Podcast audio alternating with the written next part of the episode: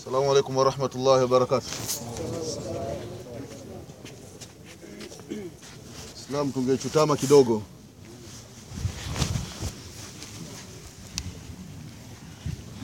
Bismillah, alhamdulillah, wassalatu wassalamu ala rasulillahi wa baad. Ndugu zangu Waislamu,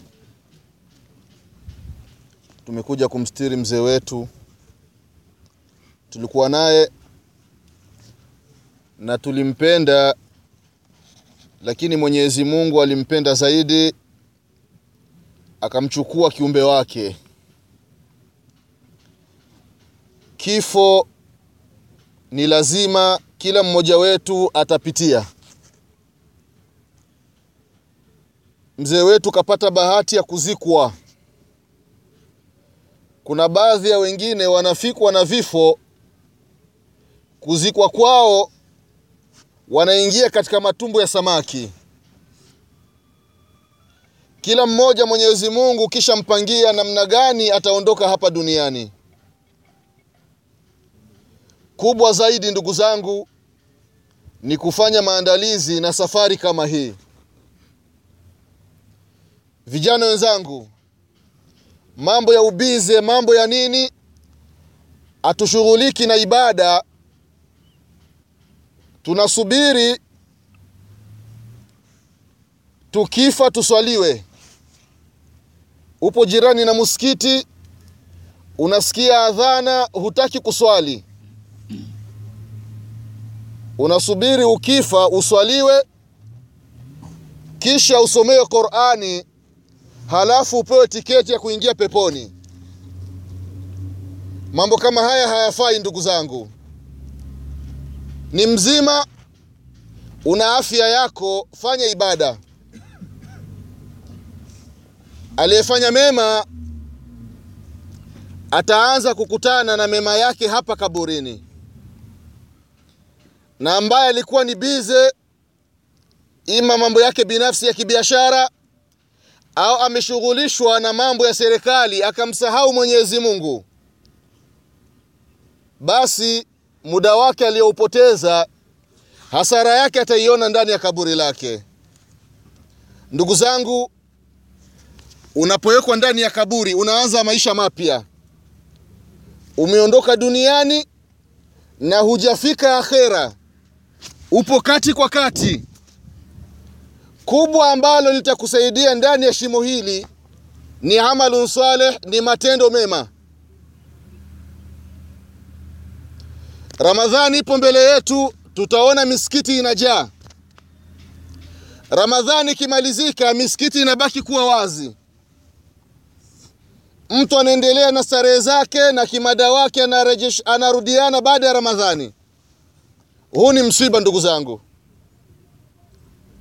Tupo hai, tunatembea wenyewe, tunazungumza wenyewe. Tuitumie hii fursa ya kumwabudu Mungu na kujiepusha na maasi. Ikiwa kama huwezi kuyamaliza yote, angalau punguza. Ndugu zangu,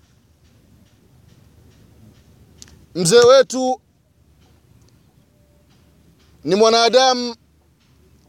Ikiwa kuna mtu alikuwa anamdai marehemu, basi anaombwa aonane na familia na hili jambo ingelikuwa ni bora zaidi kulisema kabla hatujamzika, kwa sababu tangazo likitoka la deni kabla marehemu hajazikwa, akajitokeza mwenye deni akasema, mimi si sikubali azikwe hadi nilipwe deni langu, sheria inamruhusu. Lakini kwa sababu tumeghafilika, lakini mlango uko wazi, yeyote ambaye anamdai marehemu aonane na familia na yeyote ambaye alikuwa anadaiwa na marehemu vile vile ajitokeze, kwa sababu tumekuwa na kasumba, anayedaiwa na marehemu basi huwa ajitokeze, anasema jamaa kisha kufa basi. Hapana, kaacha watoto, kaacha familia, una haki wewe mwenye kudaiwa kupeleka haki ya marehemu kwa familia. Vile vile ndugu zangu, kutokana na taarifa ya familia kwamba watakuwa na kisomo. Leo watahitimisha kesho. Pamoja na yote hayo ndugu zangu waislamu ambao tunafikwa na misiba ima ni baba ni mama ni mke ni mtoto tunawafanyia visomo. Tufahamu ya kwamba haya ni mazoea. Mambo ya visomo unapika wali unawaita watu wanakula wanaondoka. Haya ni mazoea. Siyo mambo ya dini wala siyo sheria na wala usitaraji thawabu kwa mwenyezi mungu subhanahu wa taala. Watu watasifu kwamba kwenye kilio cha mama yake na fulani kuku zimekuwa nyingi nyama zilikuwa ni nyingi basi hamna kingine. Lakini umefiwa na baba umefiwa na mama umefiwa na mke umefiwa na mume wewe mtoto au mume au mke unachukua elfu tano unanunua juzuu unapeleka madrasa. Kwa nia ya marehemu thawabu zinamfikia. Unanunua, unanunua mashaf unampelekea marehemu sadaka. Muskitini thawabu zinamfikia. Unanunua mfuko wa simenti unapeleka muskitini thawabu zinamfikia marehemu. Unaenda kumfanyia ibada ya hija ibada ya umra thawabu zinamfikia marehemu lakini utapika chakula watakuja mashekhi kigoma nzima watakula. Wakimaliza basi hamna lolote. Ni kusema tu palikuwa kisamvu chumvi ilikuwa ni nyingi basi. Lakini hamna lolote ndugu zangu.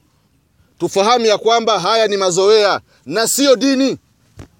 Nikisema siyo dini nakusudia hakuamrisha mwenyezi mungu wala mtume wetu muhammad sallallahu alaihi wasallama ni mapendekezo yetu sisi na sisi waislam tutosheke na yale aliyotufundisha mtume wetu muhammad sallallahu alaihi wasallama zama za mtume sallallahu alaihi wasallama ilikuwa pakitokea msiba majirani kila mmoja anapeleka chochote kwa wafiwa. Lakini zama zetu imekuwa ni kinyume. Watu wengine wanapiga mahesabu sehemu gani kuna msiba? Anajua hapa nitakula kwa kutwa mara tatu. Ikifika asubuhi muda wa chai unaona jamaa amedema pale ikifika dhuhuri jamaa anapitapita mitaa ile. Wakianza kutandika wanajua msosi unakuja. Jamaa anadema. Usiku vile vile mpaka siku tatu zikimalizika za msiba anaenda sehemu nyingine. Kama ni Ujiji anatafuta wapi kafa mtu. Sio hali nzuri ndugu zangu. Yatakiwa wafiwa tuwasaidie. Mwenye sukari mwenye nini awapelekee wafiwa. Huu ndio uislamu na ndio maagizo ya mtume wetu muhammad sallallahu alaihi wasallama kwa kumalizia ndugu zangu tunamwomba mzee wetu mwenyezi mungu ampe kila la kheri ndani ya kaburi lake. Ajalie kaburi lake kuwa bustani miongoni mwa bustani za peponi. Na wala sijalie kaburi lake kuwa mashimo miongoni mwa mashimo ya motoni. Yale mema aliyoyafanya katika uhai wake tunamwomba mwenyezi mungu amzidishie. Na yale makosa aliyofanya katika uhai wake tunamwomba mwenyezi mungu amsamehe. Mwenyezi mungu asamehe waislamu waliolala hapa. Mwenyezi mungu ape kila la kheri ndani ya makaburi yao mwenyezi mungu tunakuomba na sisi tupe mwisho mwema. Rabbana taqabbal minna innaka anta samiul alim. وتوب علينا يا مولانا إنك أنت تواب الرحيم برحمتك يا أرحم الراحمين سبحان ربك رب العزة عما يصفون وسلام على المرسلين والحمد لله رب العالمين والسلام عليكم ورحمة الله وبركاته